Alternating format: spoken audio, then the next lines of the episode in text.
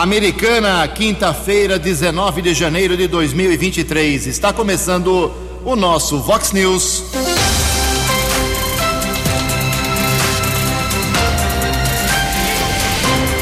Vox News. Você tem informado.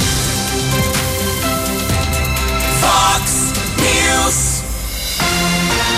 Confira, confira as manchetes de hoje. Vox News.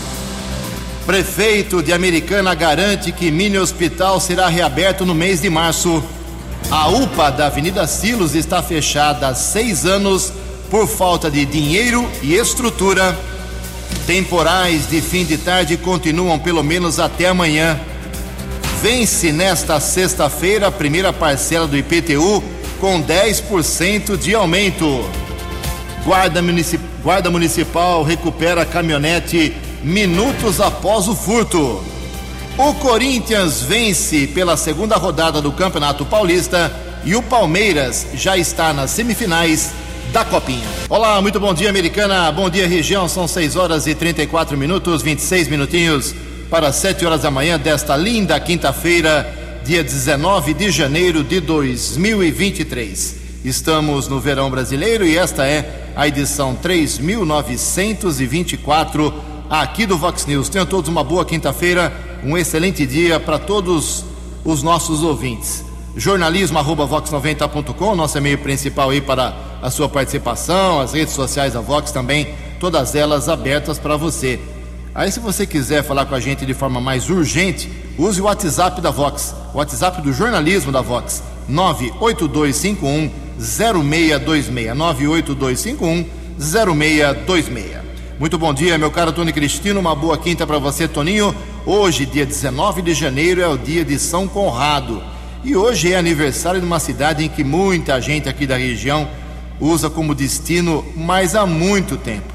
Hoje é aniversário de Praia Grande, lá na região do, da Baixada Santista, litoral sul de São Paulo. E a Praia Grande, que antigamente era, vamos supor assim, um distrito né, de, de Santos, agora virou cidade há pouco tempo, há 56 anos apenas. Parabéns pelos 56 anos do município de Praia Grande. É, tem 345 mil habitantes. E é uma prefeita que comanda a cidade, a Raquel Chini, do PSDB. 6 horas e 36 minutos. Daqui a pouco as informações do trânsito e das estradas. Mas antes disso, lembro aqui que no próximo sábado, é, depois de amanhã, 10 horas da manhã, no estádio Décio Vita, tem jogo beneficente. Você leva um quilo de alimento ou uma caixinha de leite, um litro de leite, para ajudar aí a ONG Carinha de Anjo. É, craques, não do passado, né? Craques de um passado recente estarão em campo, como Alexandre, Luiz Fabiano, o que esse homem fez de gol pelo São Paulo, hein? Souza, Flávio Conceição, muita gente vem para a Americana, Leandro Guerreiro, Gustavo Neri, é, Macedo, enfim, muita gente vem jogar aqui é, para fazer esse jogo beneficente. Tudo que, ser, que for arrecadado, tudo que será arrecadado vai para a ONG Carinha de Anjo. Um abraço a Fran, um abraço ao Alexandre 79. Temos também aqui as primeiras manifestações dos nossos ouvintes. O que o pessoal reclamou essa semana foi uma grandeza, hein? Deixa eu registrar aqui a manifestação da Janine Alves. Ela mora na Avenida Lírio Correia, no Parque Nova Carioba, aqui americana. Solicito que a Secretaria de Trânsito avalie a colocação de lombadas nesta via, pois os veículos transitam em alta velocidade e também em trânsito de veículos, tem trânsito de veículos pesados, indo e saindo da Suzano. Essa avenida, além de ser comercial, é residencial com casas e apartamentos. Obrigado, minha cara Janine Alves. Está feito o seu registro. Tem um cara bravo aqui, deixa eu pegar o nome dele, é o, o Dinei. Dinei já, já reclamou já nos últimos 40 dias, algumas vezes, sobre um serviço feito pelo DAI bem em frente à sua, à sua garagem. É, mandou a foto aqui na rua, da rua Júlio Juste, a do São Jerônimo. É brincadeira, né? Foi lá, o DAI fez o serviço, 40 dias, e deixou uma belíssima cratera, não no asfalto, na calçada. Ou seja, a calçada já era ruim. Agora com essa cratera em frente ao portão dele, ninguém passa, né? Nem o transeunte que não tem deficiência, imagina um cadeirante, por exemplo. É lamentável, hein, Dai? É lamentável, Dai. Alguma coisa tem que ser feito no, do- no pós-trabalho do DAI. O DAI vem consertando vazamentos, vem consertando rompimentos de adutoras, vem consertando problemas de falta de água, mas o pós-serviço é uma coisa ah, danada. Não vou nem falar aqui, eu penso que senão vou ser processado. Tem mais uma manifestação aqui do nosso ouvinte.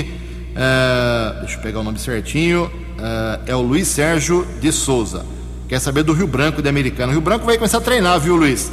Rio Branco vai treinar a partir do dia 13 de fevereiro. O Campeonato Paulista da quarta divisão só começa lá no mês de abril, mas o Rio Branco já contratou um técnico, Marcos Gripe, já foi jogador, tal, foi técnico de várias equipes e vem para comandar o Rio Branco nesse ano. Daqui a pouco, mais manifestações dos nossos ouvintes. 21 minutos para 7 horas. Fox News, informações do trânsito, informações das estradas de Americana e região. 6 e 39 21 minutos para 7 horas. Fica o alerta mais uma vez para os motoristas. Todo final de tarde vem chovendo. Daqui a pouco a previsão do tempo para hoje e nos próximos dias aqui na nossa região. Mas já fica o alerta: todo final de tarde tem caindo uh, temporal muito bravo, pesado aqui na nossa região, prejudicando muito a visibilidade e oferecendo perigo aos motoristas. E isso vai se repetir hoje e amanhã, pelo menos. Nesse momento, temos na rodovia dos Bandeirantes, na pista sentido interior capital, trânsito congestionado na chegada à capital reflexo de congestionamento nas marginais. O, o problema maior está ocorrendo entre os quilômetros 13 e 15, para quem vai pela Bandeirantes para a capital. Mesmo problema na Anhanguera. Os dois, as duas rodovias hoje com o mesmo problema chegada à capital. No caso da Anhanguera, o maior problema está sendo refletido por causa das marginais entre os quilômetros 12 e 14. E também temos um outro problema uh, na pista interior capital é, ali em Perus, quilômetro 24, muito, não é acidente, é muito, muitos carros, são muitos carros, movimento intenso, por isso há uma certa lentidão. Dois problemas na Anguera, um na Bandeirantes, a melhor opção nesse momento para ir a São Paulo é pela rodovia dos Bandeirantes. Mas a visibilidade é muito boa, 20 minutos para 7 horas. A opinião de Alexandre Garcia. Vox News. Bom dia, ouvintes do Vox News. O novo governo está com um dom de brigar com todo mundo, uma coisa incrível. Fernando Haddad fala lá na Suíça, uh, assustando os investidores, dizendo que as pessoas não devem comprar de empresa de direita. A Marina Silva assusta os viajantes, os turistas, dizendo que no Brasil tem 120 milhões de pessoas com fome.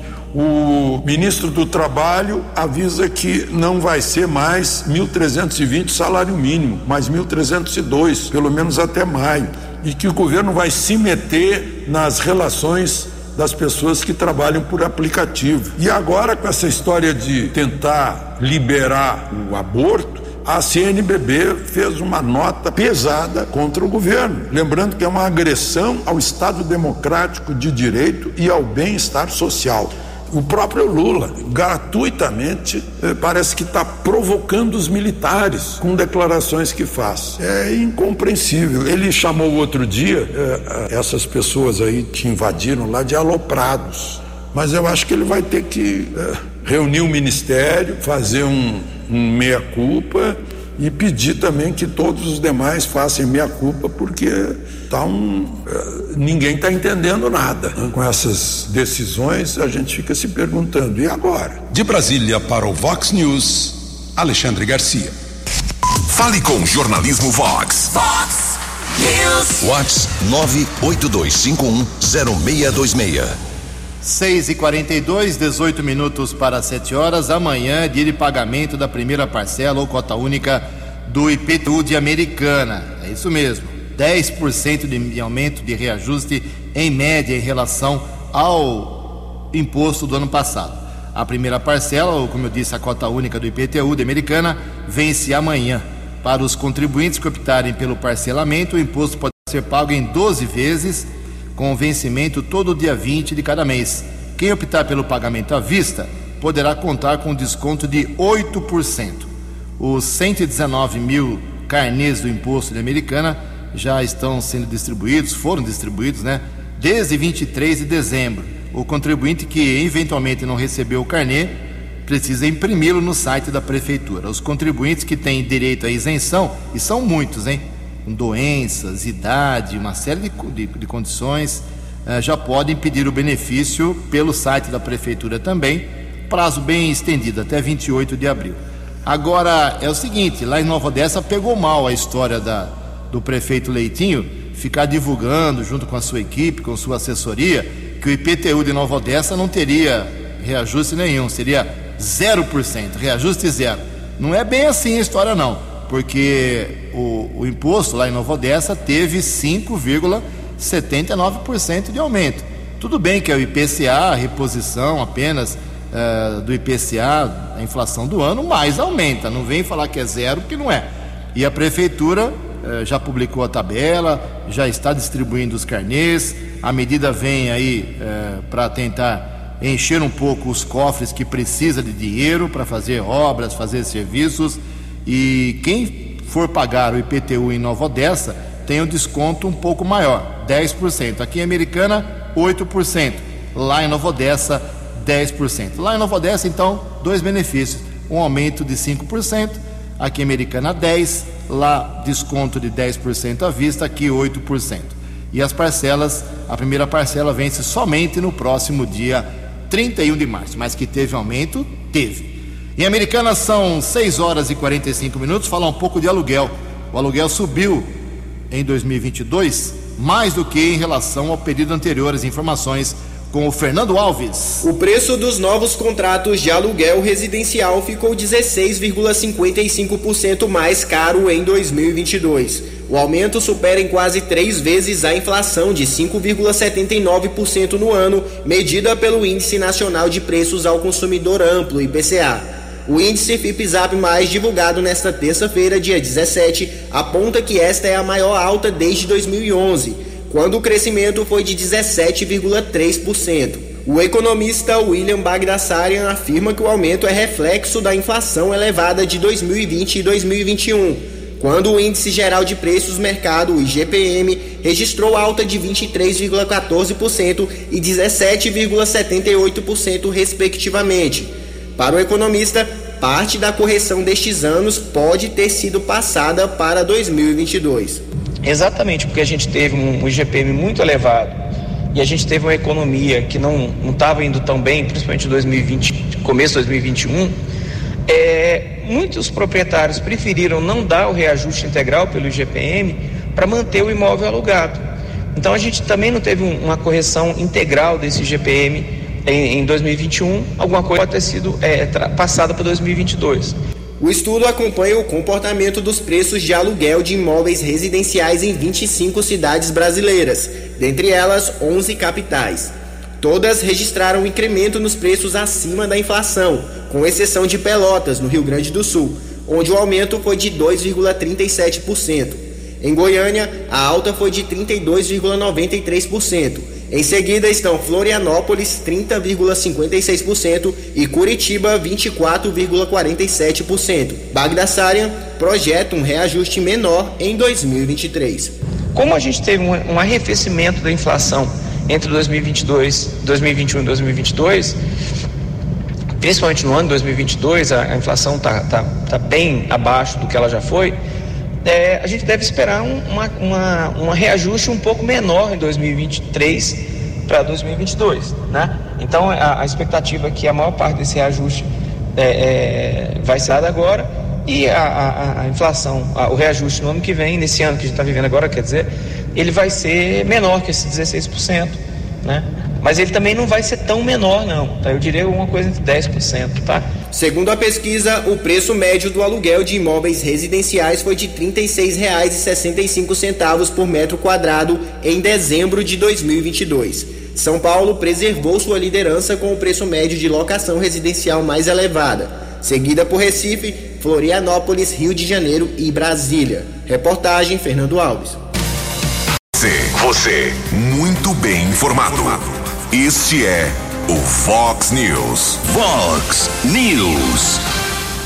Faltando 12 minutos para 7 horas da manhã, tivemos ontem o sorteio do concurso 2556 da Mega Sena.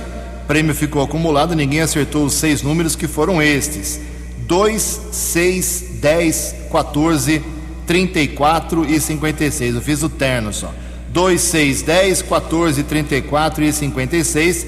Prêmio fica acumulado. Mega Sena no próximo sábado.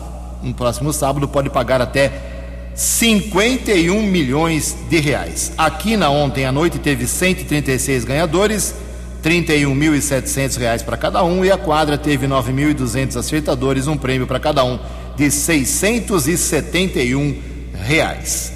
11 minutos para 7 horas, a adesão ao Simples Nacional termina agora, hein? No próximo dia 31 de janeiro, detalhes com José Roberto Azambuja. Empresas interessadas em aderir ao regime tributário do Simples Nacional têm até o dia 31 de janeiro para se inscrever. O benefício é direcionado às microempresas e às empresas de pequeno porte. Para aderir ao regime, as pessoas jurídicas interessadas precisam fazer a solicitação pela internet. A data limite do pedido de adesão para as empresas que já estão em atividade é 31 de janeiro. Se o pedido for aceito, a empresa estará inscrita no Simples Nacional a partir do dia 1 de janeiro deste ano, de forma retroativa. O contador Neomar Camelo explica que são diversas as vantagens que uma empresa passa a ter direito quando entra para o regime do Simples Nacional. Segundo ele, as empresas que mais aderem são as prestadoras de serviço que se encontram no lucro presumido. Geralmente, as empresas que mais aderem ao regime do Simples Nacional são as empresas prestadoras de serviços que se encontram no lucro presumido. A grande vantagem de sair do lucro presumido, entre várias, mas a grande é de sair do lucro presumido e passar para o Simples Nacional, é o fato que no Simples Nacional as alíquotas começam a partir de 6% para a prestação de serviço e essas alíquotas são reajustadas de acordo com a faixa de faturamento. Já no lucro presumido, elas faturam a partir de 16,33% de impostos. Os pequenos negócios que foram excluídos do Simples Nacional também podem regularizar suas pendências e fazer nova adesão ao regime até o dia 31 de janeiro. Reportagem José Roberto Azambuja. Previsão do tempo e temperatura. Vox News. São 6 horas e 51 minutos. Segundo a agência Climatempo, a nossa região aqui, a região da Americana em Campinas, hoje terá sol pela manhã e, como eu disse no começo do programa, novas pancadas de chuva à tarde e começo da noite. Essa situação né, de fortes temporais aí no final da tarde tem ocorrido desde o começo da semana e, segundo a Climatempo, segundo o CEPAGRE também, perduram pelo menos até amanhã. Então, hoje, amanhã, mesma situação: sol pela manhã, chuvas no final da tarde. Hoje a máxima vai a 31 graus, aqui na Vox agora 22 graus. Vox News. Mercado Econômico. Nove minutos para sete horas, dia ruim ontem na Bolsa de Valores de São Paulo, é, em relação ao câmbio, não, ao, não às moedas, não à Bolsa de Valores, porque o pregão foi positivo, alta de 0,71%, mas as moedas todas também subiram, isso é ruim. R$ reais 5,72 para o euro. O dólar comercial teve alta de 1,12%, fechou cotado a R$ 5,163. O dólar turismo acompanhou, foi a R$ 5,366. Os destaques da polícia no Vox News. Vox News. 6 horas e 53 minutos, 7 minutos para 7 horas da manhã. Voltamos com o segundo bloco do Vox News nesta quinta-feira com as balas da polícia. É, falei aqui no começo da semana sobre a ação do Ministério Público contra algumas pessoas envolvidas em quadrilhas especializadas no roubo, no furto de é, caminhonetes do modelo Hilux. E parece que não adiantou nada, os ladrões não ouviram é, o que o Ministério Público está ameaçando junto à Justiça porque mais uma caminhonete foi roubada nessa semana, porém, a Gama, a Guarda Municipal, acabou recuperando essa Hilux minutos após o furto ocorrido na Vila Mariana, aqui na cidade. Após um trabalho do setor de inteligência da Guarda, os patrulheiros Aguilera e Teixeira foram acionados e localizaram a Hilux na rua Jorge Frederico Gustavo Bergman. Os fatos foram apresentados na Delegacia de Investigações Gerais, onde o veículo foi restituído à vítima, mas Infelizmente, ninguém foi preso. Uh, o trabalho foi suspenso por tempo determinado na busca por Guilherme de Jesus, de 21 anos. Esse rapaz desapareceu no rio Mogi Guaçu faz vários dias. Há uma consternação lá em Mogi Guaçu, cidade que fica a 90 quilômetros aqui de Americana. Chuva muito forte caiu no rio e até agora o seu corpo não foi localizado, apesar de todos os esforços do Corpo de Bombeiros. A Americana teve, Santa Bárbara teve também, as duas cidades, nas últimas uh, 24 horas, muitos pequenos casos de consumo de drogas, tráfico pequeno de drogas em pequena quantidade. Uh, nem vale o registro aqui do nome das pessoas, mas uh, a droga continua sendo um grande, se não o maior problema aqui na nossa microrregião. Teve um crime que aconteceu lá em Brasília que assustou não só Brasília como o país, mas agora a polícia já descobriu quem encomendou a morte de vários familiares. As informações com o jornalista Igor Pereira. A Polícia Civil do Distrito Federal informou que o marido e o sogro da cabeleireira Elisamar Silva encomendaram a morte da mulher e de outras seis pessoas da família. A motivação do crime seria o interesse da dupla em ficar com 400 mil reais referentes à venda de uma casa que pertencia à sogra da cabeleireira. Os corpos da mulher e dos três filhos do casal foram encontrados carbonizados dentro do carro da família. Segundo a polícia, o marido da cabeleireira, Tiago Oliveira, teria matado um dos próprios filhos antes de incendiar o carro. As informações apontam que a amante de Tiago também estaria envolvida no crime. Os corpos ainda não foram identificados pelo IML, mas o delegado responsável pelo caso disse que tudo leva a crer que são de Elisamar e dos filhos. O marido e o sogro continuam desaparecidos e procurados pela polícia. Agência Rádio Web com informações de Brasília, Igor Pereira. Fox! Fox News.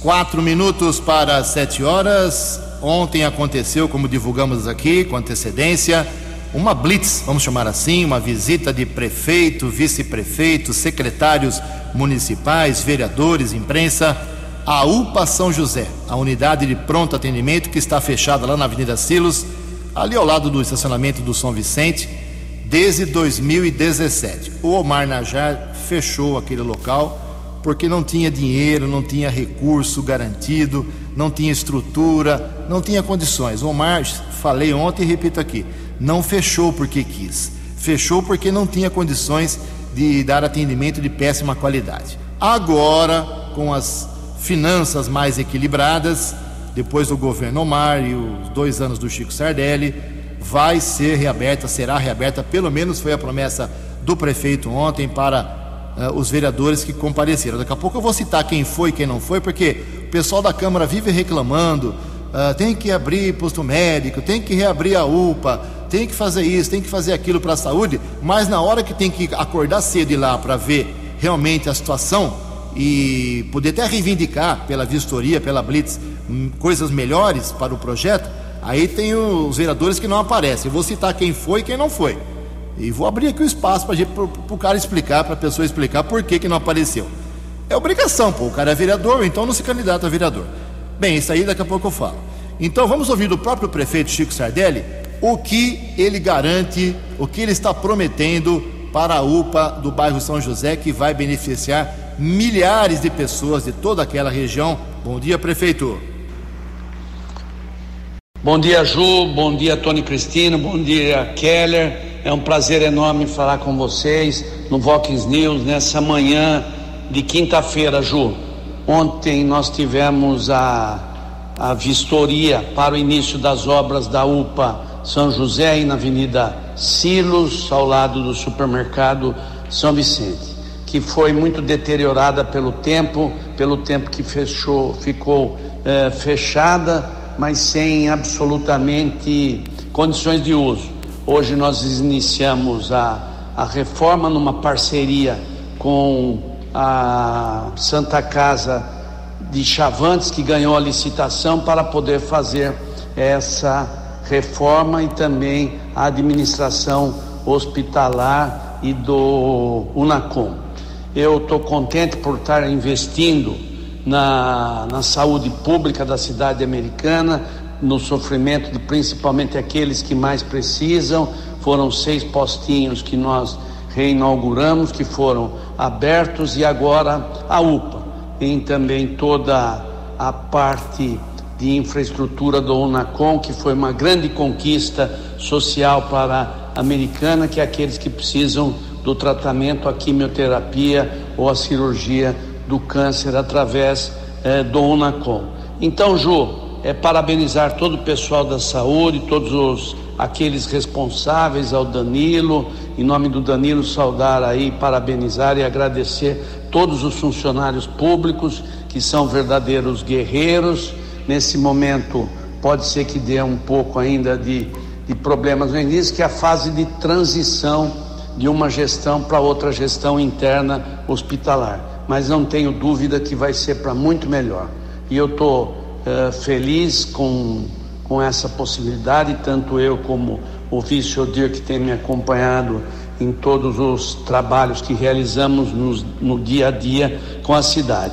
Então, Ju, muito feliz, parabéns, gratidão, obrigado pela, pela oportunidade e vamos trabalhar, vamos embora. Tchau. Chico está animado com a UPA, mas vamos registrar aqui os vereadores, eu repito, vou registrar, não é Nada de perseguição jornalística, não. É para mostrar para você que votou neste vereador ou naquele, ou não votou nesse, quem é que fala uma coisa na Câmara e depois não faz a, a coisa fisicamente. É, são 19 vereadores. E vou abrir já desde já o espaço para quem não pôde ir lá na Blitz ontem, que era um, foi um dos principais momentos políticos e administrativos de Americana dos últimos tempos reabertura de um mini hospital, isso é muito sério. E o vereador que foi lá pôde ver a situação e pode agora, com suas ideias junto à, Câmara, com requerimento, indicações, pode ajudar esse projeto. É por isso que a gente queria todos os vereadores lá ontem, mas foram apenas nove: o Lex Soares, o pastor Miguel, o Lucas Leoncini, o Fernando da Farmácia, o Tiago Brock, que é o presidente, o Walter Amado, uh, o Marcos Caetano e o Wagner Rovina. E não apareceram ontem, repito, expliquem aqui para gente no, no nosso celular ou no WhatsApp do jornalismo por que, que não foram. O Daniel Cardoso, que é médico, é médico e não foi, não está interessado pelo jeito. Doutor Otto Kinsui é médico, não foi. Juninho Dias, Léo da Padaria, a Leonora do Postinho. Ela usa na campanha o nome Leonora do Postinho. Quando vai abrir um posto médico, ela não aparece. O Marcelo Mexe, a Natália. Que é do Avante, a professora Juliana do PT, o Silvio Dourado e o ex-presidente Tiago Martins. Está feito o registro e o microfone da Vox está aberto para que eles se expliquem. Não para mim, mas para a população que paga o salário de quase 11 mil para cada um. Sete horas e dois minutos. A opinião de Alexandre Garcia. Vox News. Olá, estou de volta no Vox News. O noticiário diz que o ministro Alexandre de Moraes mandou liberar 60, estavam nos presídios de Brasília. Suponho que sejam 60 homens e mulheres, saíram todos de tornozeleira e proibidos de entrar em rede social, ou seja, saíram calados e vigiados. E que os outros 140 permanecem presos preventivamente serão enquadrados, entre outros crimes, no crime de terrorismo. Aí eu duvido, eu não acredito que Alexandre de Moraes não, não saiba que a lei que define o que é terrorismo, a lei 13.260, sancionada por Dilma, diz que terrorismo é a prática de, de violência razões de xenofobia, discriminação ou preconceito de raça, cor, etnia e religião. Sabendo disso, aqueles denunciados pela Procuradoria-Geral da República, nenhum deles foi denunciado por terrorismo. Nem os 39 de anteontem, nem os cinco que foram denunciados ontem.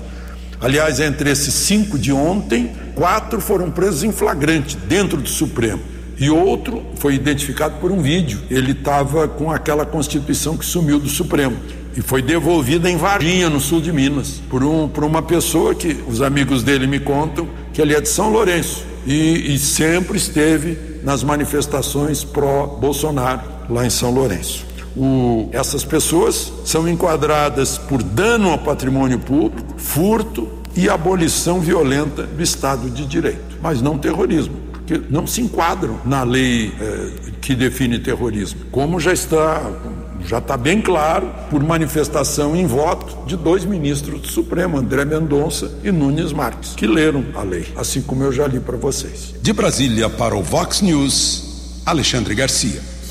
Acesse vox90.com e ouça o Vox News na íntegra. News.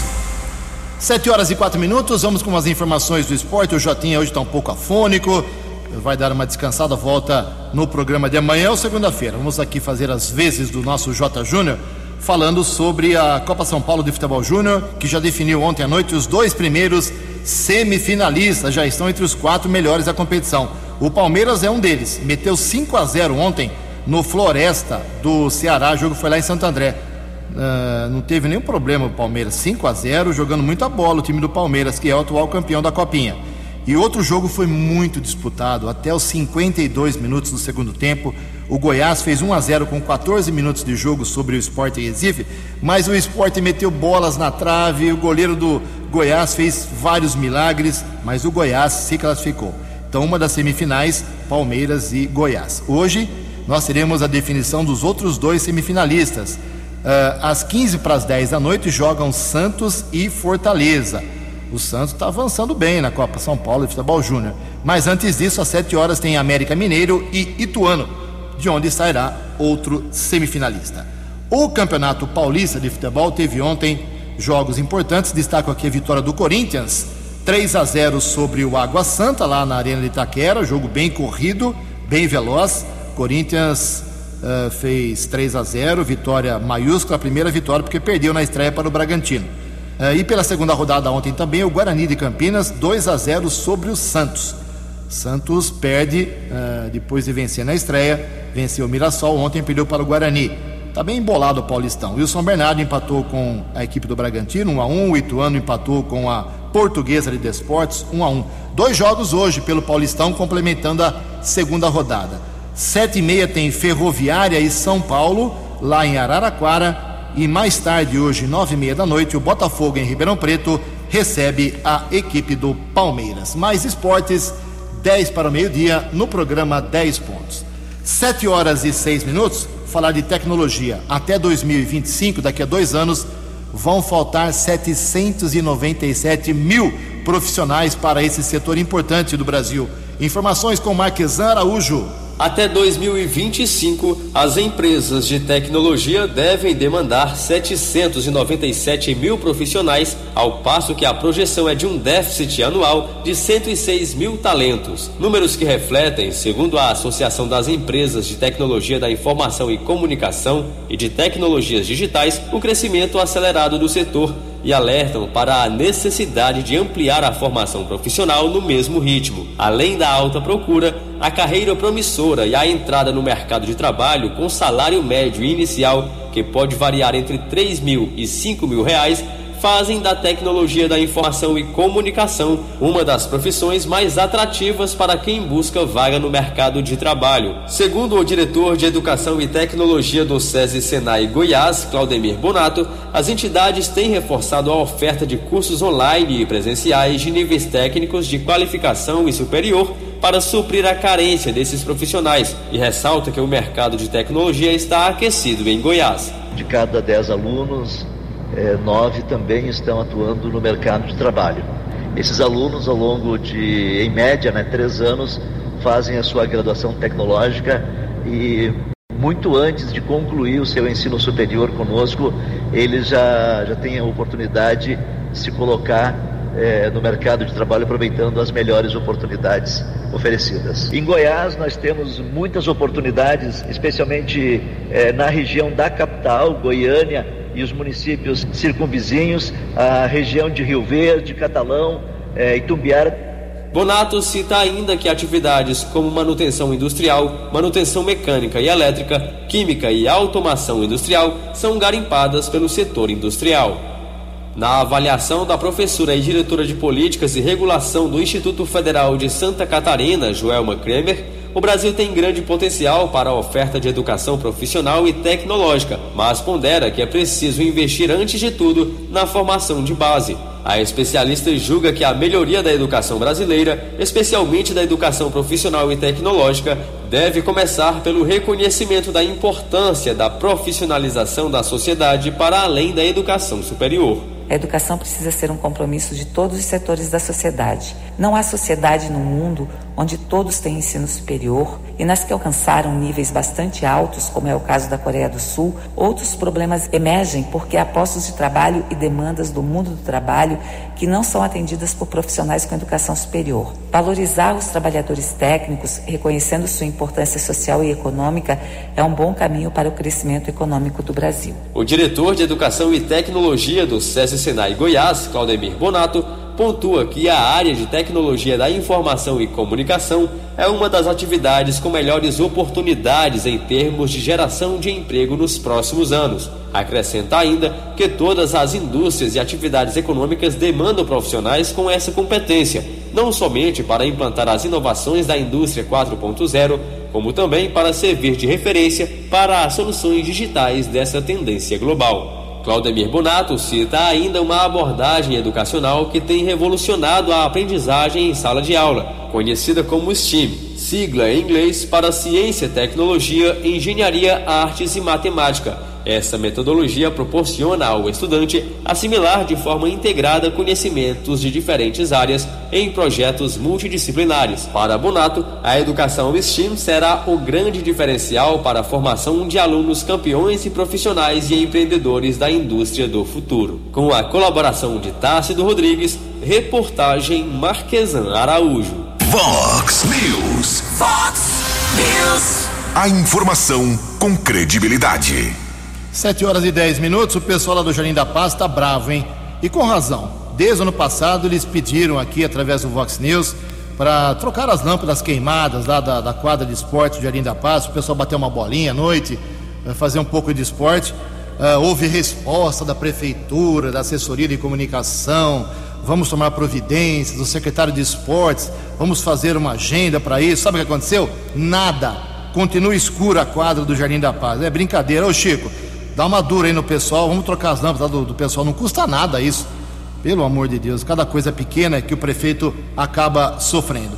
E o Diego, lá do bairro Nova, America, Nova Carioba, aqui na Americana, está dizendo que faz uns 25 dias que tem um, dois vazamentos lá, lá no bairro uh, e realmente o DAI não, não fez o conserto.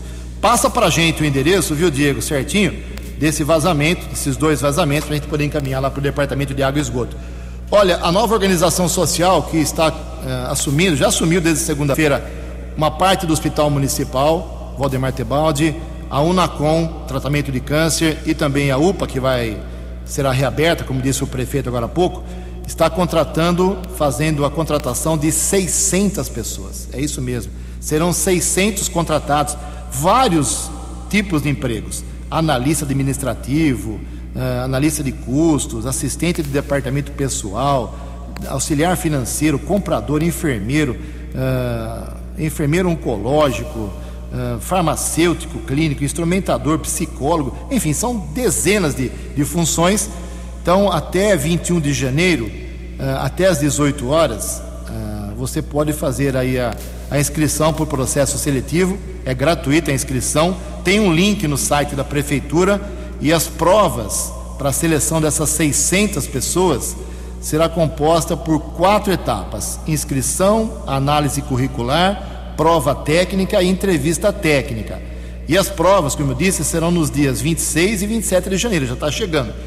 Você quer trabalhar na saúde americanense, corra atrás. É emprego pra caramba, são de 600 profissionais que serão contratados.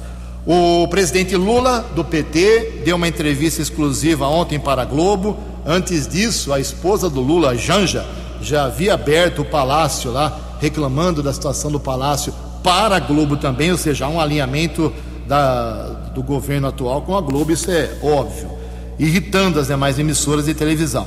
E você pode não gostar do Lula, não precisa gostar dele, mas ele, o que ele falou ontem na entrevista é, interessa para você goste ou não, tenha votado ou não no Lula. Ele falou sobre imposto sindical, sobre imposto de renda, quanto você vai pagar, sobre salário mínimo, sobre reforma tributária. Goste ou não, você tem que saber, porque ele é o presidente nos próximos quatro anos. E antes disso, ele tinha conversado com centenas de representantes sindicais. Quem fala sobre isso é o Alain Barbosa. A pauta de reivindicações apresentada pelas centrais sindicais ao presidente Lula na manhã desta quarta-feira em Brasília é ampla e complicada de administrar em um governo multipartidário. Vai da inserção das mulheres no mercado de trabalho, da proteção e valorização dos trabalhadores informais, até a revogação das reformas trabalhista e previdenciária. Em meio a tantas demandas, Lula anunciou a criação de uma comissão para discutir uma política de valorização do salário mínimo, mas tratou de de dar uma freada nos anseios dos sindicalistas em relação às outras pautas. Eu estou sentindo que vocês estão com sede de democracia, porque vocês sabem que a gente não pode fazer tudo de única vez ou fazer tudo de uma única hora só. E o mínimo é a melhor forma da gente fazer distribuição de renda nesse país. Não adianta o PIB crescer se ele não for distribuído, porque se o PIB, nesse país, o PIB já cresceu 14% ao ano e o trabalhador, o trabalhador ficou mais pobre. Porque se o PIB cresce e fica só com o dono da empresa, quem fez o PIB crescer não ganha nada, que é o trabalhador brasileiro. O ministro do Trabalho e Emprego, Luiz Marinho, esclareceu que a ideia é que o mínimo seja reajustado em maio deste ano, a depender do trabalho da comissão. Já em relação aos direitos trabalhistas, o presidente enfatizou a necessidade de maior atenção aos trabalhadores informais e ao estabelecimento de um novo modelo sindical. Ninguém quer voltar a construir a estrutura sindical tal como era. A pessoa sabe que o mundo do trabalho mudou, é preciso a gente se modernizar, é preciso a gente se reinventar a nível de estrutura e é necessário a gente se reinventar na construção de uma nova relação entre capital e trabalho. Nós não queremos que o trabalhador seja um eterno fazedor de bico. Nós queremos que o trabalhador tenha direitos garantidos quando ele entra para trabalhar e que ele tenha um sistema de seguridade social que o proteja. Lula descartou mudanças na legislação trabalhista por meio de medida provisória e pediu uma construção coletiva junto ao Congresso Nacional. O presidente também reforçou que pretende cumprir uma das suas promessas de campanha de isentar do pagamento do imposto de renda quem ganha menos de 5 mil reais por mês. Agência Rádio Web, produção e reportagem, Alain Barbosa.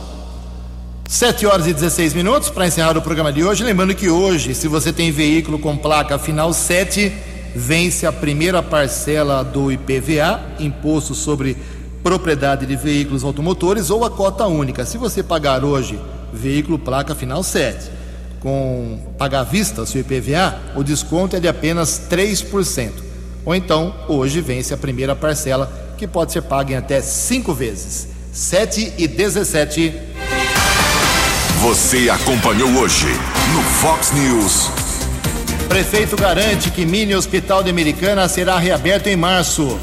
UPA da Avenida Silos está fechada há seis anos por falta de dinheiro e estrutura. Temporais de fim de tarde continuam pelo menos até amanhã. Vence nesta sexta-feira a primeira parcela do IPTU de Americana, que tem 10% de aumento. O Corinthians vence pelo Campeonato Paulista.